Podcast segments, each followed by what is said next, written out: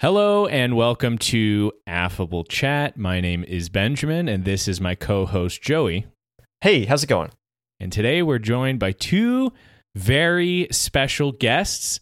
This is our Valentine's Day episode. So, Joey and I invited the most special people in our lives to join us to have a discussion about movies. Uh, first up, we've got my fiance, Liesel. Liesel, how's it going? Great. How are you? And we've got Joey's wife, Jenny. Jenny, how are you? Hi, I'm great. I'm excited. And we've brought them here today because we're talking about You've Got Mail. What happened with that guy at the cafe? Nothing. But you're crazy about. Yes, I am. Well, why don't you run off with him? What, what are you waiting for? I don't actually know him. Really? I, I only know him through the, uh...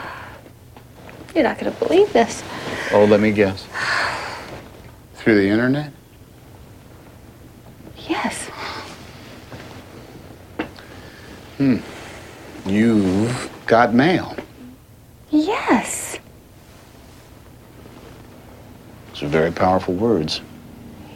This is a 90s American romantic comedy drama. Directed by Nora Ephron. The cast includes Forrest Gump, Sally Albright, Richard Hoover, Kitty Kowalski, Edith Bunker, The Bad Ape, Meryl Brooks, George Noodle Stone, Christy from American Psycho, and Mel from Frasier.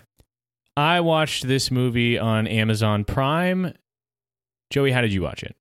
I watched it on YouTube and then I shared my purchase with my wife.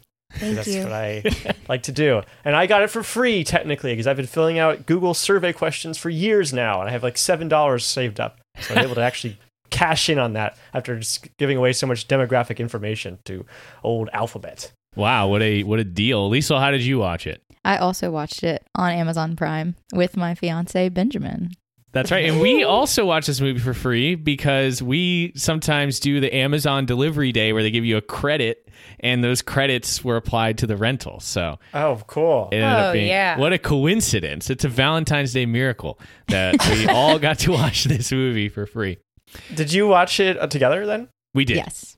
Okay, we didn't watch it together. I watched it on Thursday and she watched it on Friday. I wonder when it will be your last movie watching it as an engaged couple. Yeah. hopefully, I mean, hopefully soon. We're, uh, I mean, we know exactly when that'll be, but uh, it seems like we've been Yay. engaged for forever. We're really excited about finally ending that chapter and being just married. Oh yeah. Yes. Very exciting. All right. So before we begin our analysis of this film, we will succinctly summarize the events in our special 60 second synopsis. If you'd like to skip the synopsis, just scrub ahead 60 seconds right now. Kathleen Kelly has a secret. Behind the back of her technology hating boyfriend, she has been emailing a stranger and she is falling in love with him.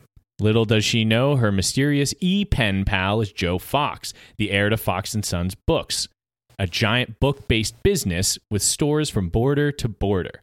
Kathleen also owns a bookstore, the shop around the corner, which has been recently threatened by a new Fox Books opening, well, just around the corner. Joe and Kathleen accidentally meet in real life without realizing they are secret emailers, and they do not get along. Kathleen sees Joe as a corporate stooge, while Joe sees Kathleen as naive and uppity. Joe arranges to meet his hidden messenger, but when he sees Kathleen, he realizes the truth. He pretends not to know and instead teases her. Their businesses go to war with protests, articles, and news interviews, but it doesn't make a lick of difference. After the new year, the shop around the corner closes its doors for good. Time passes, and both Joe and Kathleen break up with their partners. They continue to email each other, but only Joe knows who's on the other end. On the internet, no one knows you're a dog. no one knows you're Brinkley. Joe comes to visit Kathleen while she is sick, and they start spending time together. Eventually, Kathleen arranges another meetup with her covert correspondent, and when Joe finally reveals himself, they embrace and kiss for the first time. The end. There you have it. The events of You've Got Mail succinctly summarized. We'll begin our conversation by going over our pros and cons. We'll start with you, Liesel. What did you like about You've Got Mail? It had really good acting. Obviously, Tom Hanks is an incredible actor, and I've never seen Meg Ryan in anything, but I was very impressed. Um, it was an interesting plot, kind of predictable, but I still liked it. Um, it was funny and heartwarming, um, and the fashion was great. It was fun to see all of the outfits throughout the whole movie and look outside and see them this, the same exact way because fashion is coming back in cycles, and it was fun to see um, kind of where the original 90s fashion trend was at during this time. Book core, they might call it. Oh, yeah. 90s book core. All right. Well, we'll pass it over to Jenny. Jenny, what did you like about this film? My mom has been trying to get me to watch this film my whole life, but I never have. It's one of her favorites. Um, it was so beautiful. It made me miss all of the simpler times, meaning no r slash dating forums or Facebook groups were being referenced within the plot. there was no podcast. Am I allowed to say that? No, you're not allowed to say that. I will edit it out. Yeah. Whoops. Okay, scratch that. Um, but realistically, if this movie had taken place in a time like today, there would be a group chat discussion that said such like, it's been 20 minutes and he's not here. Should I leave? and she just had to kind of figure it out on her own, which is more entertaining for us. Um, it just felt like the connections were more natural in those days and more focused on the human connection and how someone makes you feel in everyday life versus online. I enjoyed that. The idea that love can kind of surpass things like status or a difference in opinion or backgrounds is a pretty simple concept, but it was done in such a creative way. I loved it. Fantastic. Uh, we'll go over to Joey now. Joey, what are your pros for You've Got Mail? Uh, you Got Mail for me was a feel good movie about, without transience that stands the test of time. Tom Hanks and Meg Ryan are just brilliant. Meg Ryan is just perfectly cast and brings a ton of emotion and humor to the screen. Hanks is an amazing actor, just like Liesel said. And we see a full range on display, a lot of emotion, a lot of humor from him, which I thought was great. Uh, the story is really cute and fun, but it's also really pointed and purposeful. It feels like it's using contemporary trends to tell a timeless story. And I really liked how the camera emphasizes a lot of emotion in a delicate and respectful way. I just found the whole thing so moving. There were multiple points where I was crying, um, which makes this movie great. So, what about you, Benjamin? I agree with a lot of the things that the three of you have said. This movie is really cute. It's funny. I love the soundtrack. We Oh, had yeah. uh, like so many hits where you're like, yes, I love this song. I'm so glad it's in this movie. Meg Ryan and Tom Hanks are very shippable. I wanted them to be together, even when there were things about them where I was like, nah, they shouldn't be together, but I want them to, which I think the, it's it's just you got two heavy hitters in the rom com category, and seeing them on screen together, they are just so magnetic. I loved the scenes where they would go back and forth quipping at each other. Just incredible. It's interesting to look back at how the internet started to impact dating at the very beginning, how this movie has almost this like the internet is actually going to cut through all the nonsense of real life. Oh yeah, and it's so different. email. Have you heard about this thing called email? It's It's it's changed the world. it's so naive and and also just I don't know interesting to look back on because of how much cynicism there is around online dating now. It's it's like wow, this movie really is like fairy tale land. Uh, but of course it was because you know it was just beginning. That's just what people were kind of guessing it would be. And also I. I appreciate this these themes in the film about choosing the life you want to live instead of doing what you quote unquote should be doing or maybe what comes more automatic or naturally kind of finding the things that bring meaning to your life and choosing to chase those things. So i thought that was that was really powerful. So those are our pros. Let's move on to the cons and we'll start with jenny. Jenny what did you not like about you've got mail? Yeah, there were a couple things that kind of took me out of it. I find, first of all, that it's very unrealistic in 99% of situations that the man is going to figure out a secret before a woman. um, I hate to bust the Valentine's romantic feeling, but I, I just wasn't buying it. when when we got to the part where, gosh, where was it, Joey? When when oh when she's sick with the cold Yes. and he's sitting there dropping those mysterious hints i was like this would never happen gosh Her brain was feeling fuzzy. She wasn't in you know the right mind. that's true that is probably how they wrap that up but but i was i was not buying it in in 100% of the situations. It's not going to be that way. It's going to be reverse but that took me out of it. And then also along the same lines of things i'm not buying i felt like it was really painting email in a much brighter light than the reality. Can you as I was like typing this and, and thinking up what I was going to say about this podcast, I've gotten about like seven spam emails, been on a million chain letters. Where's the where's the um time that she pulls up her email and it's a chain letter from her grandpa, something like if you don't forward this on to ten people, you're gonna die Yes. tomorrow. Yes, Right, yeah, right. bad luck forever. yeah. that's right. Yeah, no, I think that's that's a good point. It's another one of those things where it's like, dang, the times really have changed our perspective of this technology. Frank was right. Um, well, let's uh, switch it over to Liesel. Liesel, what did you not like about this film? I feel like it wasn't necessarily self aware. I feel like they were, we thought that there was something they were trying to say, but I don't think that they committed and didn't want to actually say what they were trying to say.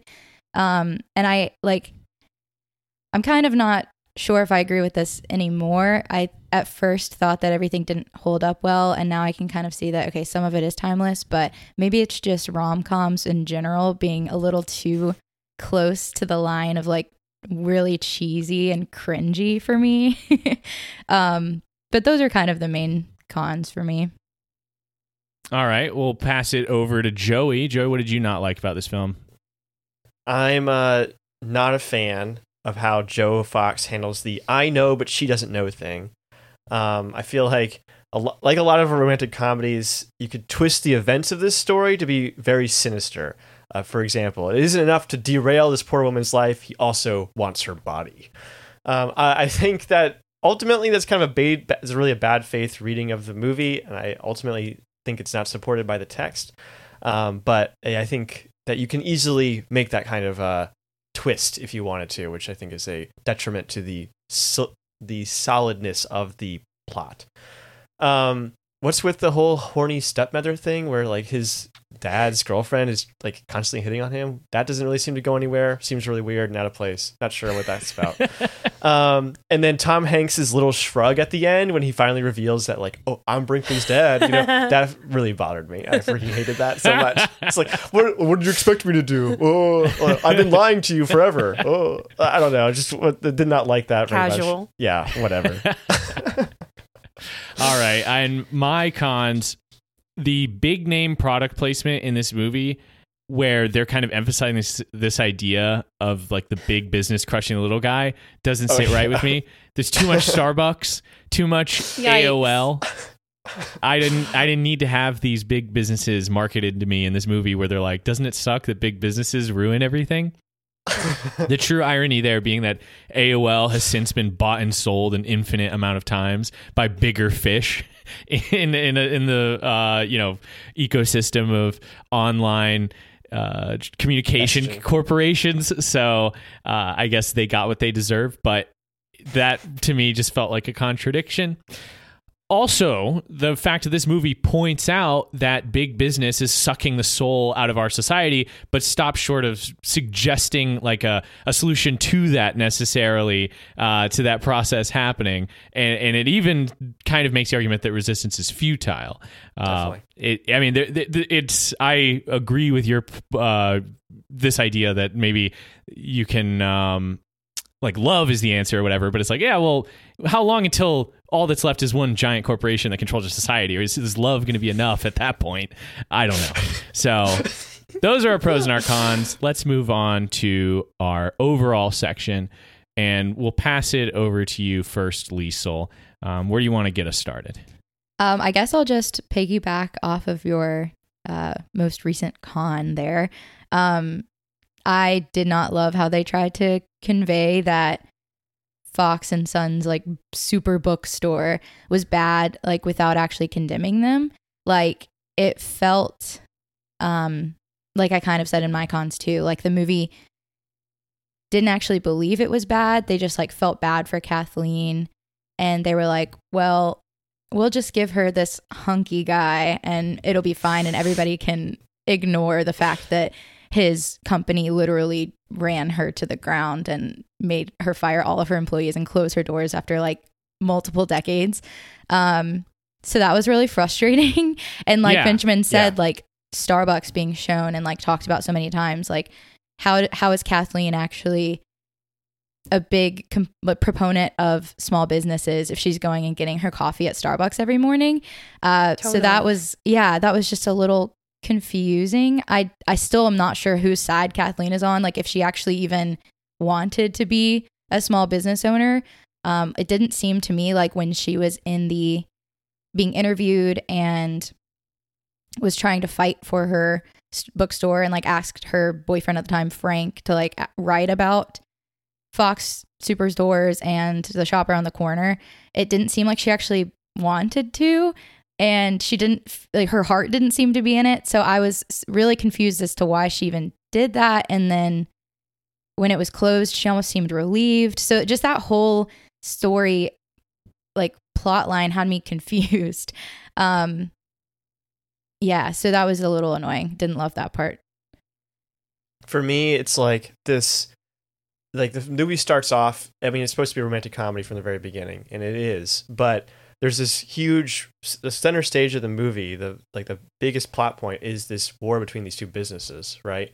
And what they're supposed to take away from each other or what they're supposed to like how they're supposed to deal with the fact that they both can't exist at the same time apparently. Um, and once that is kind of resolved and the shop around the corner closes then the love story sort of comes back into the forefront and replaces that with something else, right? Because the last like 20 minutes of the movie are completely different from the rest of the movie. And it's is a little it's a little bizarre and not my that's my favorite part of it, but I did like seeing them kind of come together and falling in love. But to me, I'm taking this as a like the whole idea of owning a business and trying to trying to uh you know crush your competition is this thing that is told to us as important, but ultimately isn't as important as finding someone that you care about and have a connection with. And ultimately, all of these contradictions that Kathleen represents is just her attempting to, you know, keep up with the Joneses, essentially, trying to, you know, fulfill some sort of dream that she's told she's supposed to have. And maybe I, I- don't necessarily agree that she's um, uh, she she wanted to close the shop. She definitely seemed like she cared a lot about it, and it was uh, it was her mother's legacy that she was trying to keep alive. Um, but ultimately, it's not the pursuit that um, that is like the most rewarding for your own life, essentially. And I wouldn't say that it's good that Fox Books closed this tiny little bookstore that was no threat to them whatsoever. But I do think that the focus on business at all is shown to be a flaw in our like set of values that we hold as Americans. Yeah, but I think it's interesting that the movie spends so much time building up the positive impact that the store around the corner, the whatever it's called, has on the community. We have these really beautiful observations that Kathleen makes about what her mother set out to do with this bookstore, saying things like helping people become whoever it is that they were going to turn out to be. And it's it's shown to us that the employees at this bookstore aren't necessarily there because they're going to make the most money or that their influence is even going to turn the best revenue. It's that they actually understand the things that they're selling to these people and they don't see it necessarily as a means to an end. They see it as um, true value being you know given or, or transferred from them to their customers. So it just feels like the movie's building up the idea that actually the small business is the right is the good one, and then we see that get crushed, and then we're like, ah, well, she's ha- she's supposed to just stop caring about that, and you know, there's this kind of conflict where it's like, is she doing this for her, or is she doing it because she has this attachment to her mother that she's not willing to let go of yet? But I don't feel like that's strongly established that it's actually holding her back in some way. She has this kind of hesitance to commit to running the store. She's like, "Am I just doing this because I, you know?" She she sits there writing to herself, "Am I doing this because I want to, or am I doing this because I just feel like it's what I should be doing?" But they make a lot of cases why she's doing it because it's a good thing that she believes in. Yes. Yes, but ultimately, is it? I mean, is that the right way to go about what you're trying to accomplish? Right? Is is owning a store right? I, I don't know. It's it's not a um, it's not necessarily purely a uh, selfish act, right? Or a, a purely um, like utilitarian act, right? She is not doing this simply because it's the right thing to do. There's also this pride in having a place that she ha- like she owns and that sh the influence she puts out to the world that it makes a difference. Um, and I think that having a small business is a great way to do that. Uh, but ultimately, it's still a business, you know, and there's still this extraction of value uh, from people in your community uh, that you're that you are supposedly supporting. So I don't know. So when Joe Fox balks at a seventy-two dollar book purchase, despite the fact that he's like a millionaire, are we supposed to take that as a legitimate criticism from the film towards the high prices that they're charging at this small business? Is the like they're in because the other thing too is he's like this is this book is uh, costs how much, and he's like uh, no, it's worth that much, right? There's Right. The, the difference in how Joe Fox views books as a commodity, as what was it, bottles of olive oil or whatever, Yes. versus how the bookstore people view the books as something to be cherished, something that brings value to the life of the people consuming it. Um, you know, Joe talks about uh, kind of he's like, we're gonna seduce them. They're gonna hate us at first, but we'll get them in the end, and we're gonna do it with the uh, like legal drugs and uh, you know cheaper books. That just makes it seem like he's a predator and the customers are his prey versus this small bookstore where they're there as a, a value add to the customer. they're there to facilitate, uh, you know, the the acquisition of good, impactful books for the customer because they believe in the the power of reading. Yeah, well, I, I agree with you. I think that is what the, the movie's trying to say. I guess I I'm kind of with Liesel on what are we supposed to take away from that, right? Is this a um, you know, it, it, the fact that this happens is almost like you're saying it uh, an inevitable part of nature, right? That some bigger fish swims through and swallows all the smaller ones, and there's really nothing we can do about it. It's just something that happens.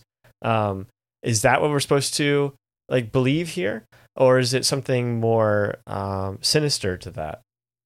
Well, it's it's interesting. I watched this video from Wisecrack where they they called it the accidental fascism of You've Got Mail, and they have like Tom Hanks like Photoshop to look like Hitler, but he it, it's um it's funny. And it's like you said before, it's a little bit disingenuous. It's like an intentional misreading of what happens in this movie, but um there's things in this movie that support that.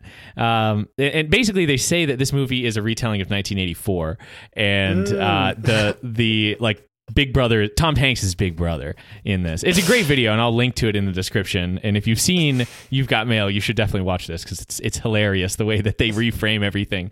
But what really drives it home is the story that Birdie tells, where she talks about how she fell in love with this fascist dictator way back. And Secret, secretly, yeah. yeah, secretly, and um, and I felt like that was so random. It, doesn't really. I mean, it kind of relates to this movie as a rom com and there being love and stuff. But in that moment, I secret admirers, pen pals, and things. Yeah. Right, right. But and again, maybe this is just going with like the unlikely lovers thing. Right. But I thought it was really interesting that uh, like Tom Hanks basically oppresses Kathleen, and I say Tom Hanks, it's actually Joe Fox, oppresses Kathleen in this film. And then that's not enough for him to just have total domination over her. He also has to make her love him uh, in, in by, by manipulating her, which is just like Big Brother. He even like kind of get, like gets her to leave her uh, like current partner and go uh, go to be with him, just like in 1984, where he has to uh, you know betray his lover to like then end up loving Big Brother. It's a really interesting theory, and I felt like the inclusion of this fascist and falling in love with fascists uh, was, was really an interesting inclusion. I don't have anything to say to that. I think that's that's just oh gosh. Um I mean, there is a certain fascism to technology for sure, and, and like the the oppressive nature of large businesses. Uh, but there's like also this deep irony to this, which is the fact that giant bookstores like Fox Books are also threatened by even bigger fish that exist on the internet, like Amazon, who famously started off selling books. Yep. So there's like this there's this really great cyclical thing to, that's going on here. That's I think largely unintentional, but I think the focus on the love story at the end again like brings home this idea that as much as things change, there's still things that remain the same. It is honestly hilarious that this is about books specifically because that's got to be the easiest in like the industry to be like that. The internet destroyed that, like uh, but like brick and mortar bookstores for sure. Uh, so that I think is is very funny. But okay, I'll try to. I'll I've brought us pretty far away. I'll try to pull us back um, by passing it back to Liesel. Uh, Liesel, what what else have you got? I feel like we should talk more about the relationships now, um, since we've talked a lot about the business aspect of the movie. Um, so I liked, obviously, I liked Kathleen and um, Joe's relationship via email after they were like done with their partners, but I did not love that they were basically cheating on their partners at the beginning. So much that Kathleen even had to ask her friend at the bookstore if like talking to somebody on the internet was infidelity like with right. with those words.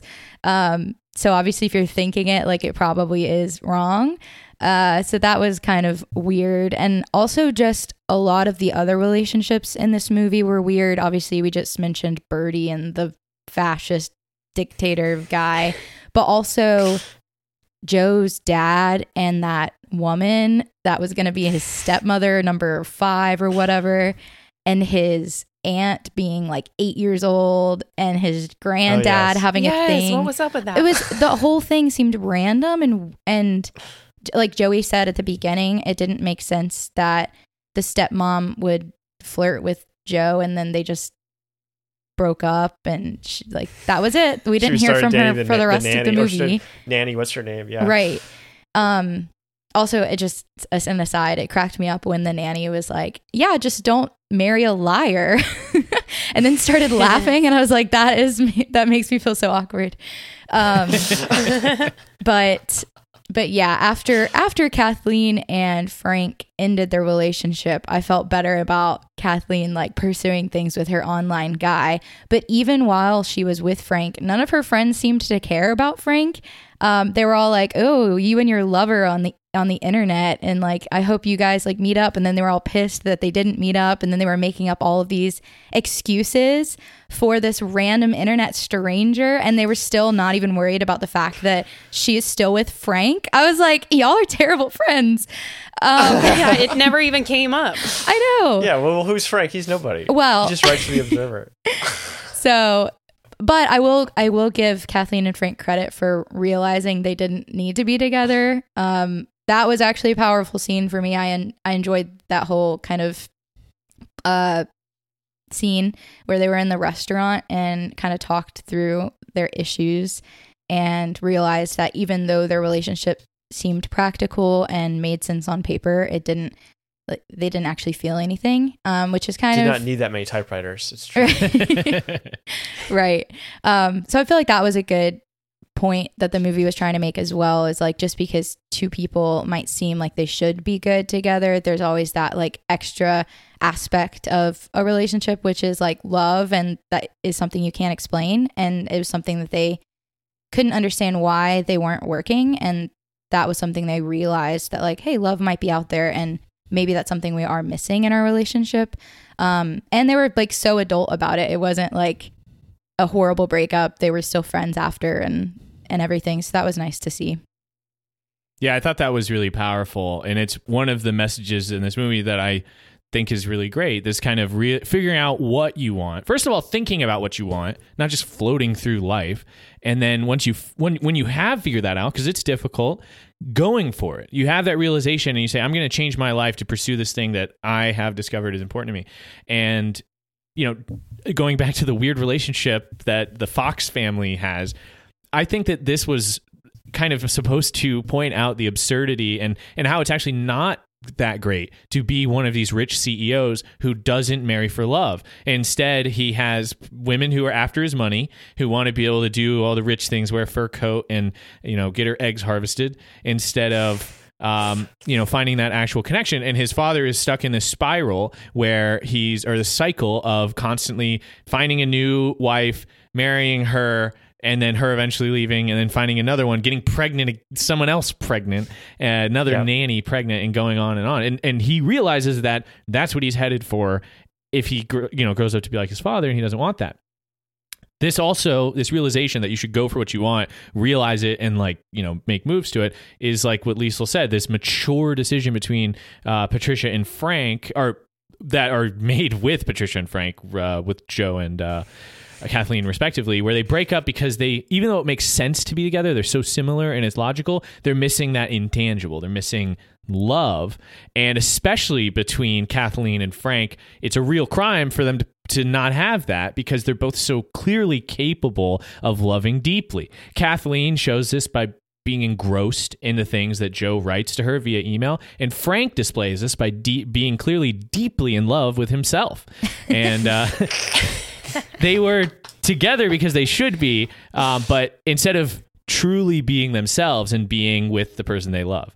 So I thought that that was really, honestly, something I didn't expect from a rom com where I would expect them to be like, all relationships are good and all breakups are bad. Uh, they kind of nailed it there, I think. Yeah, you have to be right with the right person. That's the deal, right? The, the wrong person. You're often with the, a different person who's definitely wrong, and Right. uh, but this person, uh, the the right person is always right. So Especially That's how- when the that's how you right know. person person seems so wrong. I think that's that that, that I really like that because though, uh, right when it no when it contrasted. yeah, opposites attract, something like that. yeah, yeah. Um, yeah. Oh, well, a good thing we have the internet, which has solved all those problems about you know not sh- not being sure about um, you know your, your partner. All those algorithms have definitely figured out all the intangible aspects of love, and therefore will match you with the perfect person every time. They certainly Yeah, would. things are easier now. Yeah, well, they'd certainly love you to believe that and pay the premium monthly subscription cost to have access to the algorithm that will definitely. She'll get away unless you super like her. That's right. That's funny. One of my favorite quotes from this movie, just because when I heard it, I laughed really hard. And then I wrote it down because I was like, I don't want to forget this. Um, George, one of the employees at the shop around, uh, around the corner, um, when the girls are talking about being online and, and emailing, um, he's like, as far as I'm concerned, the internet is just another way of being rejected by women. And I love that too. I love so hard. it, la- it like made me laugh so hard because I'm like, this is a guy talking about it in the 90s, and that feels like so long ago, but it's exactly true today. Like Yes. with all of the new internet things as well.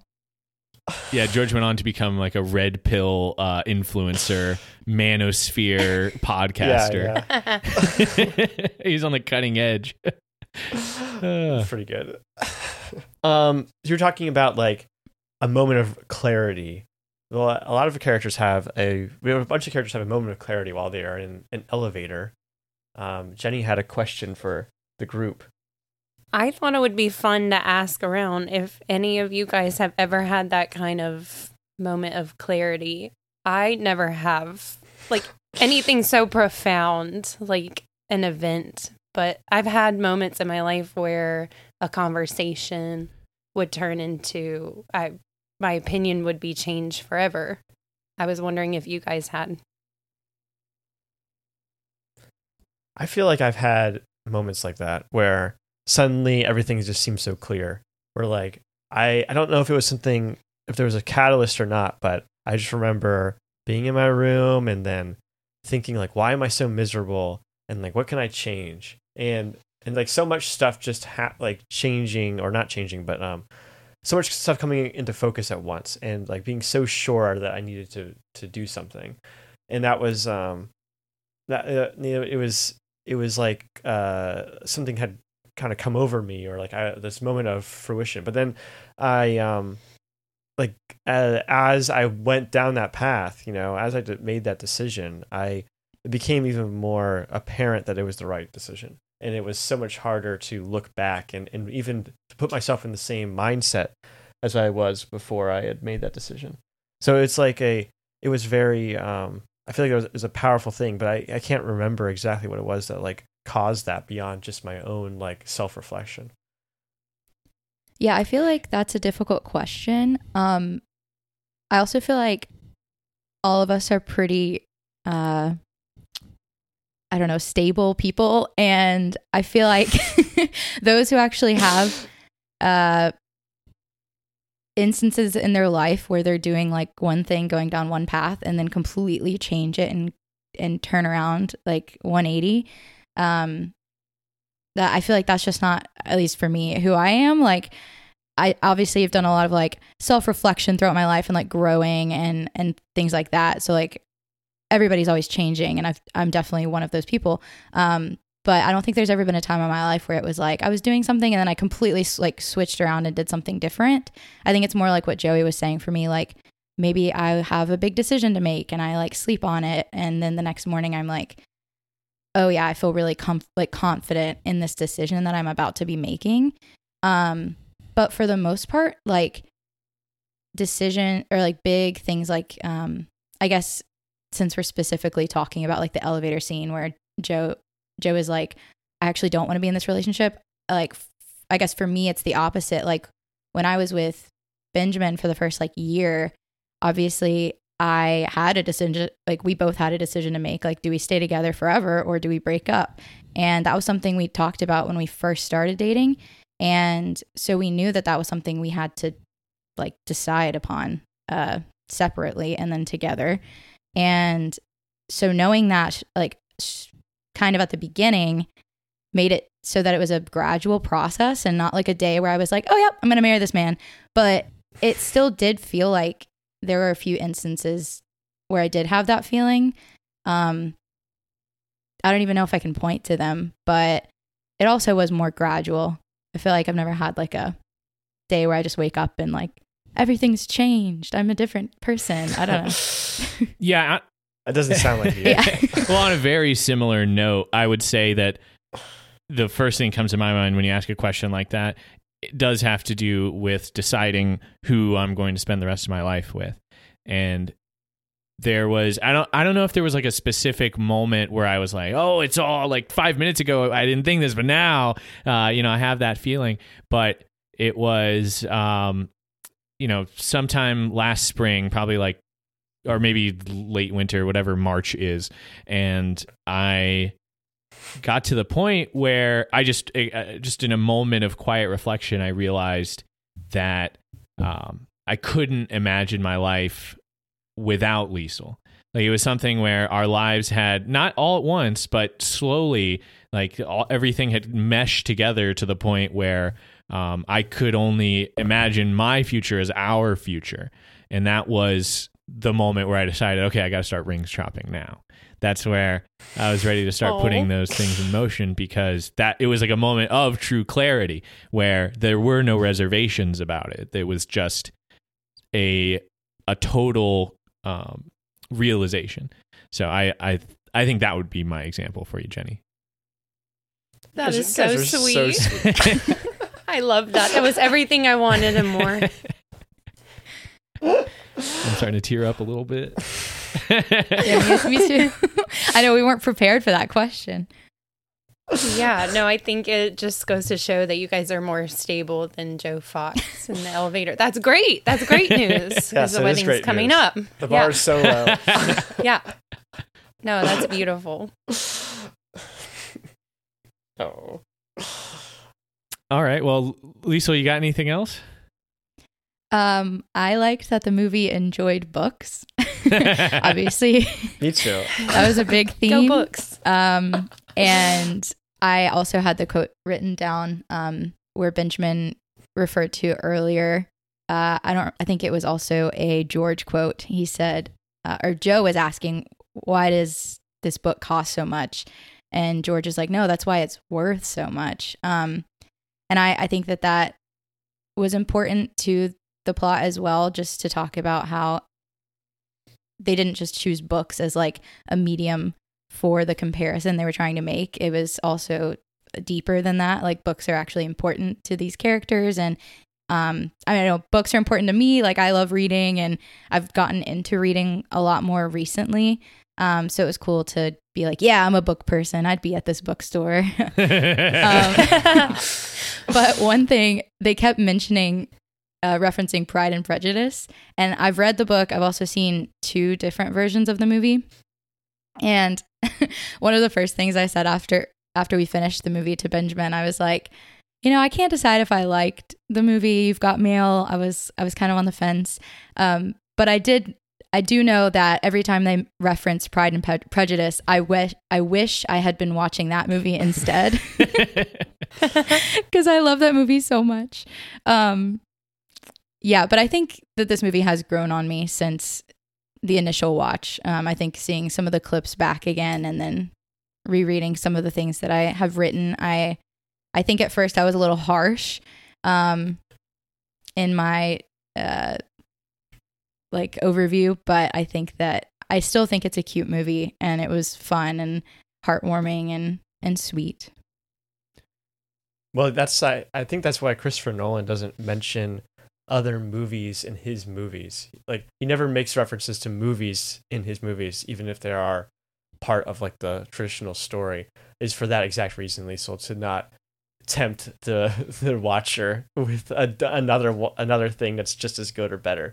So, um, the Pride and Prejudice movie with Keira Knightley came out in 2005. So, uh, this movie attempted to avoid that, but ultimately failed. So. I loved that this movie kind of implies like the the duality of like humans like women love pride and prejudice and men love the godfather Godfather, yeah. these things are just true Yep.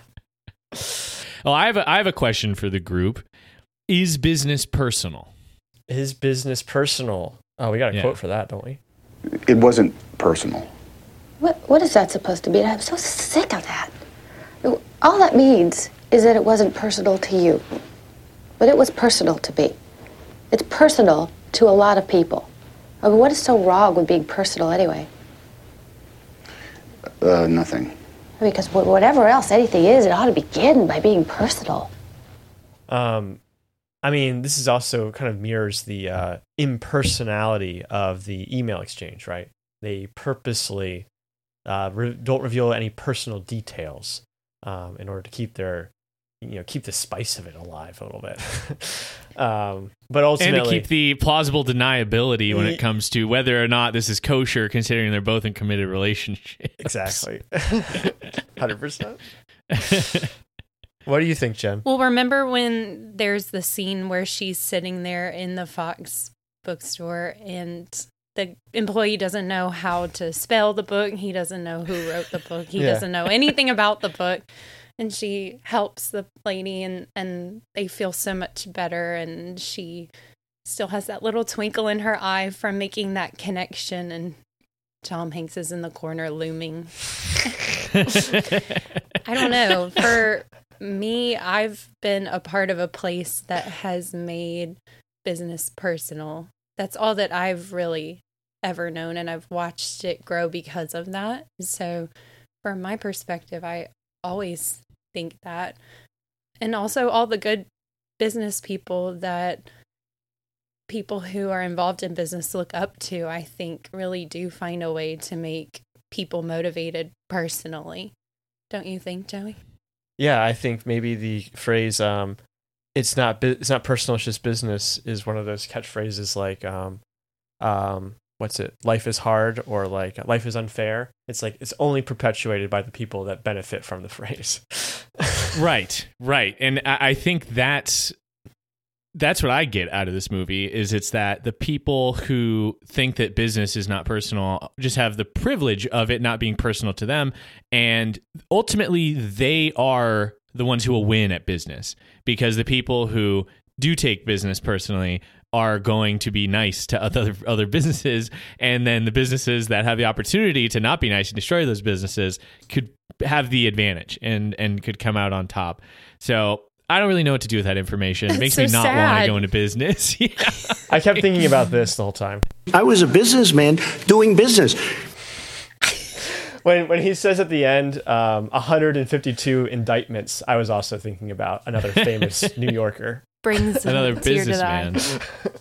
but it's um yeah so uh, that's that's what i think and i think this movie kind of reinforces that that it's like well if you're willing to be personal about business um, well then get ready to get crushed That's by right. the soulless entities um, I somebody close to me uh, recently uh, had their job just stop existing because the corporation that they work for didn't make as much money as they were supposed to over the last fiscal year, and they decided that your job doesn't exist because we're we need to cut costs somewhere. And it is the definition of it not being personal. This person had just begun their new role in this section of the company and then they're like that section is actually underperforming so you're gone. Wow. and it's like oh wow. Some some person that they don't even know made this decision and it's not reflective of anybody of any one person's performance it's just business and uh, that's just the reality of the situation Yeah, I mean that's that is the reality of the situation. That is, I mean, you sink or swim as a business as well, right? Not just as a person. So those decisions um, are you know are made are usually made by no one and accountable to no one. Um, but ultimately, you know, I think you can make the argument that it's you know in a layoff situation, it's like a um, uh, either this whole business suffers or one person suffers. It's kind of a utilitarian way out, but the fact that that is that your like whole life is tied up to your job your, your health insurance your ability to eat or live in a house is all just a part of a bigger more tragic system So what is it trying to say then? Because now I'm getting confused about what it's trying to tell us. I think well, i think kathleen's answer here is beautiful Uh, like what does it mean what does that mean It's, not beautiful, but her company got ran under. i know and then Jen. Tom Hanks didn't even come back and save it at the end. I was waiting for that. it would have been so sweet if he like bought the bookstore back and sold the boat. I like this. That's I- they con- romance. That is Yeah. romance sell the boat Show me your monies. Yeah, I think you're. I mean, I think that would have been a more perfect ending, but I think it's it's kind of nice in a way that it doesn't end that way because it has this kind of element of um im- imperfectness, you know, an element of reality to it that I think um, makes it more interesting to think about and talk about about whether or not Joe Fox did the right thing, whether or not he's ultimately a, a bigger jerk than he is a romantic. I think that's all um, interesting. And if, if he came out with the perfect solution at the end, then you wouldn't be able to have that conversation because obviously he did the right thing. Wow. That's what I think. No, I think I think that's right. I think that's it's a little bit more brave to to have something that's worth discussing at the end instead of just being like and then he turned around and did the right thing. Although I was waiting for Fox and Sons to get like eaten alive by online retailing. Oh, yeah. And then now they're both out of a job and then that's when they can really focus on being in love. And then uh and then uh you could change it from you've got mail to you're both unemployed. So, You've got a Facebook message. That'll be the sequel yeah, when that ha- when that happens. right. You are now a delivery driver. Yeah. Amazing. Um, okay, I, I have something written here that would I that I'd like to read. Um, it kind of em- reemphasizes what I've the points I've already made. Um, first of all, again, I agree with Liesel. Um, this movie is about books. I like books. Um, main character is named Joe. My name is Joe. Uh, one day I'd like to own a bookstore. Um, I've uh, I've sent an email once, so um, I think this movie's about me. Is what I'm trying to say, and it feels very personal, business or or unper- or, or unbusiness. Um, I think the whole thing's really funny. I think its premise and hook are established really quickly. The dynamic between the per- person's real life persona and their online one is a fascinating thing to think about. It still plays a huge role in today's world. I keep returning to one of the last lines of the movie, something Joe says in regards to he and Kathleen's circumstance. You know, sometimes I wonder. What? Well, if I hadn't been Fox Books and you hadn't been the shop around the corner, and you and I had just oh, met, I know. yeah, yeah, I would have asked for your number. And I wouldn't have been able to wait 24 hours before calling you up and saying, hey, how about, oh, how about some coffee or, you know, drinks or dinner or a movie? For as long as we both shall live.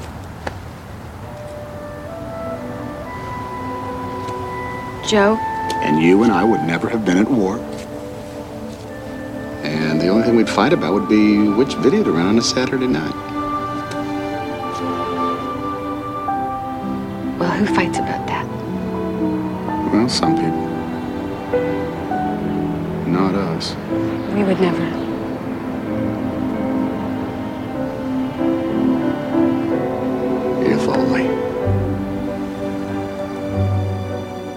Both of our protagonists are victims of their family and circumstance. They both inherited their roles, and although they happily perform them, are these roles really good ones? Without the need for corporate greed, without the zero sum game that capitalism forces on us, the friction between our two characters never exists. They are neighbors, and fate, or perhaps e fate, would have brought them together one way or another. This is the villain at the heart of the story. It is the structure of our ec- economic reality that forces people with similar interests and values to fight each other to the death, to consume constantly, and to never stop swimming lest you be caught by a bigger shark.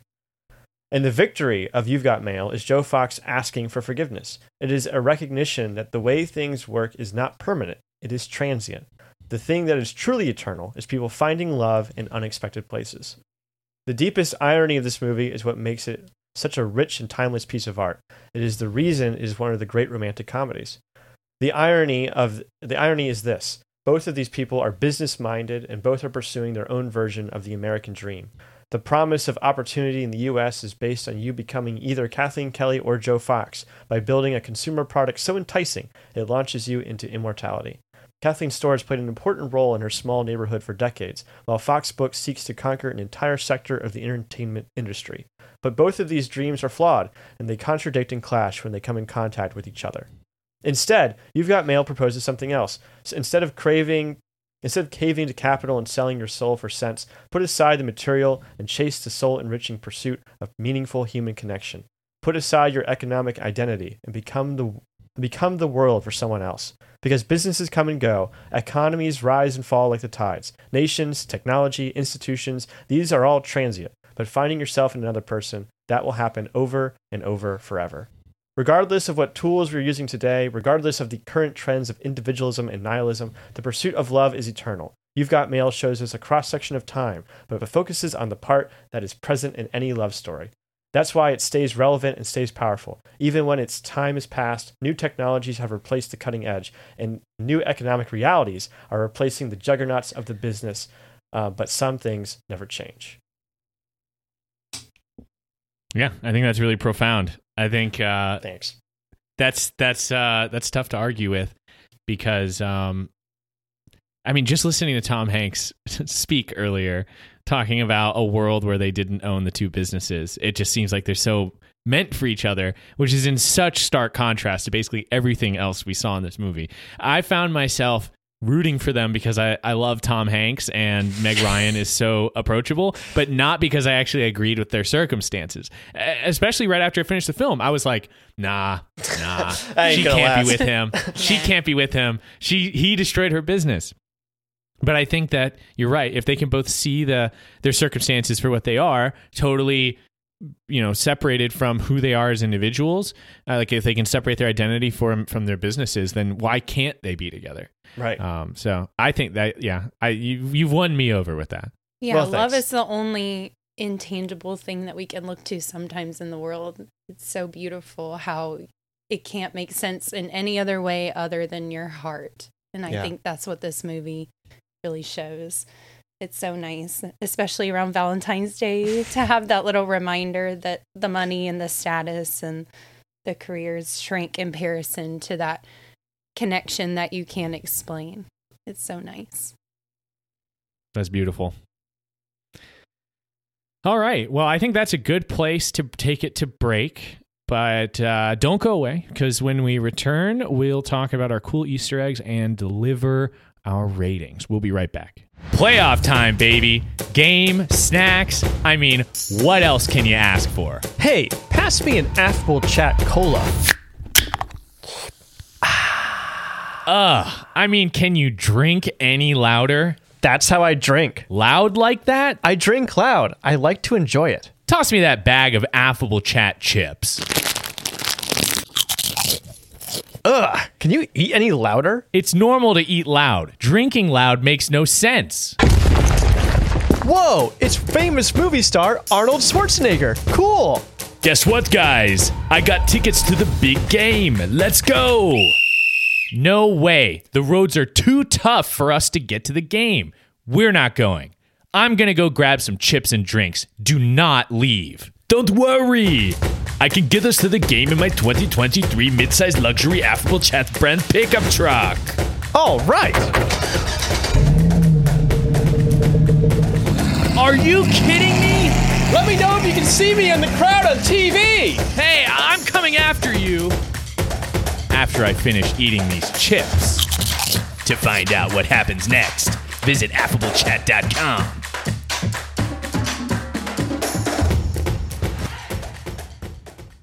And we're back with Liesel and Jenny. We're talking about You've Got Mail. And we're going to go over some cool Easter eggs that I found on imdb.com. So, the first one, the scene where Joe accidentally closes the door of Kathleen's shop on the balloons was unscripted. Tom Hanks actually did that and ad libbed the line, Good thing it wasn't the fish. Nora Ephron thought it was so funny that she kept it in. That is pretty funny.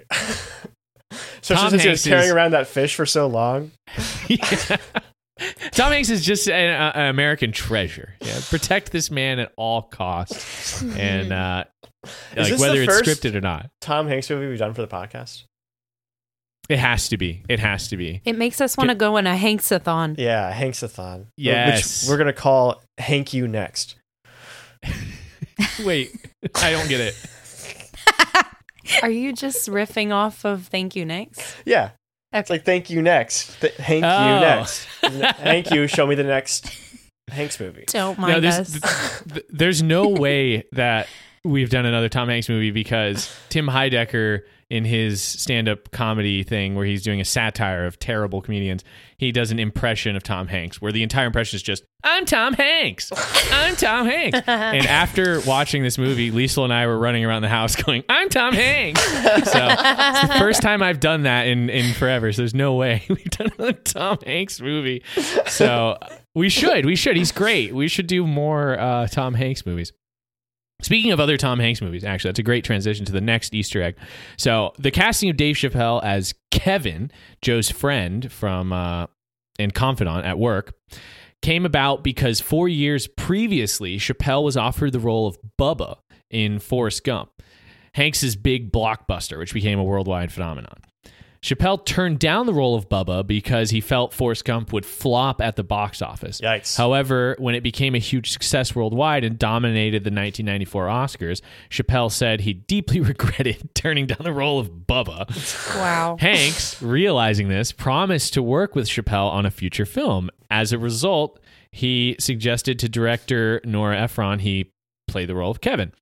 Ephron agreed, and Chappelle eagerly accepted the offer to work with Tom Hanks. So he finally Wow. got his Bubba moment. I guess so. yeah, not even close. Oh man, I, I didn't even know his name was Kevin until I read this. So it's Got him. He definitely says Kevin. I knew his name was Kevin. Um, yeah, I mean, yeah, Dave Chappelle. Uh, he should have taken some advice from Kevin about business, so he maybe he wouldn't be in this situation. I think Dave Chappelle's done all right, but definitely a, a big miss. And finally, my last uh, Easter egg.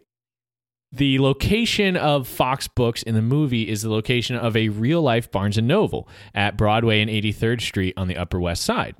The Barnes and Noble generated considerable neighborhood opposition when it opened in the early 1990s, as many feared it would drive a local bookseller, Shakespeare and Company, on 81st Street out of business. In 1996, they closed their doors with their two other locations remaining open. In 2018, they announced their return to the Upper West Side, opening a store on Broadway between West 69th and 70th Streets. Ironically, the big chain bookstores have been hammered by online retailers who offer even lower prices and greater convenience. Barnes & Noble's main competitor, Borders, went under in 2014. With the rollback on huge downtown stores, which have to pay extravagant fees for their leases, smaller bookstores are reappearing in key locations. So there's hope for the small bookstore yet. And also, uh, you know, we kind of covered this ground already, but it's it's so true. It continues to echo throughout every other film that I watch. Qui Gon Jinn's wise words: "There's always a bigger fish." It's true. You know, Fox and Sons is not safe from Amazon, and I'm sure there will be something else maybe someday. Who knows? That could Galactic dethrone. Amazon. Yeah, will Yes. come down, will descend upon our the Earth and take it over from Right. from current Amazon. and Um, Qui Gon Jinn will be like, "Told ya." he's always saying that. Joey, maybe there's hope for your dream of having. I I know there is. There is a there's still a market for for small bookstores. That's Uh, Joey's dream. in Durham, North Carolina, is one of the biggest. Uh, like, there's there's a ton of small bookstores that are very successful. It's like the most successful city for small bookstores in the country. So, and it's because it's a college town. They need books. Ki- kids need books. Yeah, everybody needs books. Folks definitely still be reading. Uh, much to my book. my, see my bookshelf behind me. I can see, yeah, and and and it um it's something that surprises me in the landscape of you know six to twenty five second content. There are still tons of people who are really into uh, books. The Court of Thorns and Roses uh, and the series outside of that, um, you know, I know Liesel has been into, and also a lot of other people we know, and beyond that, plenty of other book series. As we've even done an episode on Affable Chat about, um, or we've done multiple episodes on books. So Books. books still be booking. So that's the end of my cool Easter eggs. And that's going to bring us to the end of our discussion on You've Got Mail. As we do at the end of every episode of Affable Chat, we'll now deliver our ratings. And we'll start with our guests. Jenny, what rating do you want to give to You've Got Mail? I give You've Got Mail five Brinkley the dog wags. I love it. Fantastic. Liesel, what rating do you want to give this movie? I'll give it uh, two Starbucks franchises owned by Hallmark movie characters named Chad and Brad. ah, I love it. Uh, um, Kathleen ordered the drink that Jenny always gets at Starbucks. The, um, what's it again? Oh, you almost had it. Come on, you got it. Uh, caramel macchiato. There nice. Yes, I was like when she said that, I I, was love like, that I, know, drink. I heard that one before. I know that one. I was I was Leonardo DiCaprio pointing at the screen. oh, nice. All right, Joey, what rating do you want to give this movie? I give this movie a section of your local bookstore to get dedicated to movies. Nice. That'll get me in the door. And finally, my rating I give this movie a big, valuable book, no matter the price. Nice. So there Very you go. all of our ratings. And that's it for You've Got Mail. Um, I want to thank our guests, uh, Jenny and Liesel, for joining us on uh, this episode, another episode. Both of you returning guests. So thank you so much for uh, for talking this out with us. Thanks, Thanks for having, us. us. And that's going to do it for this episode. So, Joey, what's next on Affable Chat? Next, we are doing the inferior insect based movie, uh, Antz. That's right. The superior Inferior. movie, uh, animated uh, movie about, About insects. A- insects and, and specifically ants, but yeah, insects at large uh, that came out uh, around the same time. So, yeah, Antz is up next on Affable Chat. Subscribe to Affable Chat on iTunes, Spotify, Google Play, or wherever you get your podcasts. AffableChat.com is your new favorite website on the internet, where you can find the latest from us and all of our social accounts, including our Twitter, Instagram, TikTok, YouTube, all of which are at AffableChat, and even our email address, affablechat at gmail.com. If you like this episode, then tell a friend about it. All you have to say is, Your brain is a microphone and your heart is a movie.